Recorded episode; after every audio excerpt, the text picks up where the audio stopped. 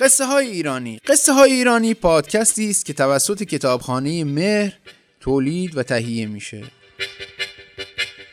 این قصه از کتاب افسانه های ایرانی نوشته محمد قاسمزاده انتخاب شده. قصه باز و فاخته. روزی بود روزگاری بود. در زمانهای قدیم یک فاخته بود و با جوجه هاش در لانه زندگی می‌کرد.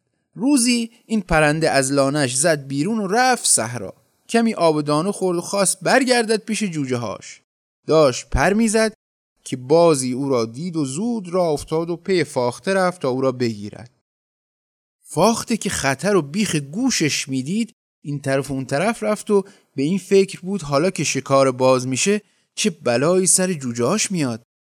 با این حال خودش رسوند به بیشه و رفت وسط شاخه هایی که باز نتونه پیداش کنه. اونجا رو به آسمون کرد و گفت خدایا منو از این جهنمی که این پرنده برام درست کرده خلاص کن. من چند تا جوجه دارم. حالا تو چیندونم غذایی دارم و می‌خواستم برای اونها ببرم. اگه باز منو بخوره جوجه هم از بین میرن.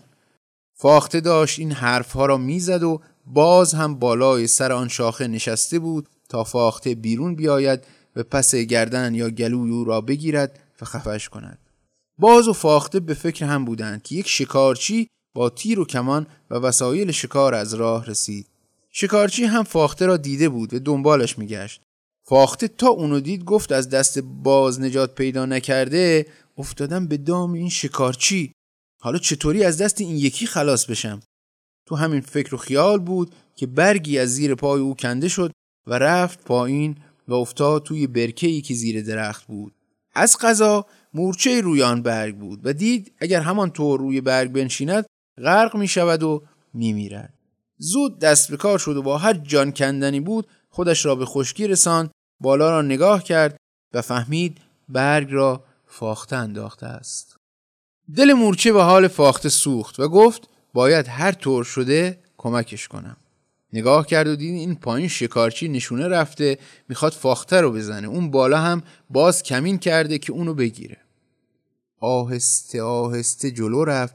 و خودشو از شلوار شکارچی بالا کشید و رسید به جای حساسی و شروع کرد به گزیدن او.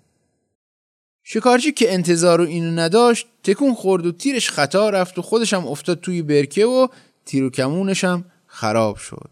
مورچه وقتی کار شکارچی رو ساخت راه افتاد و خودش رسوند به سینه باز و شروع کرد به خوردنش و باز به اون بزرگی رو هم هلاک کرد.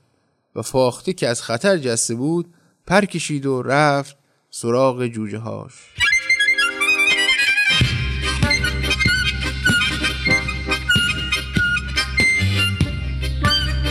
این قصه بازنوشته ای از افسانه باز و فاخته از کتاب افسانه های دری است که روشن رحمانی اونو گردآوری کرده.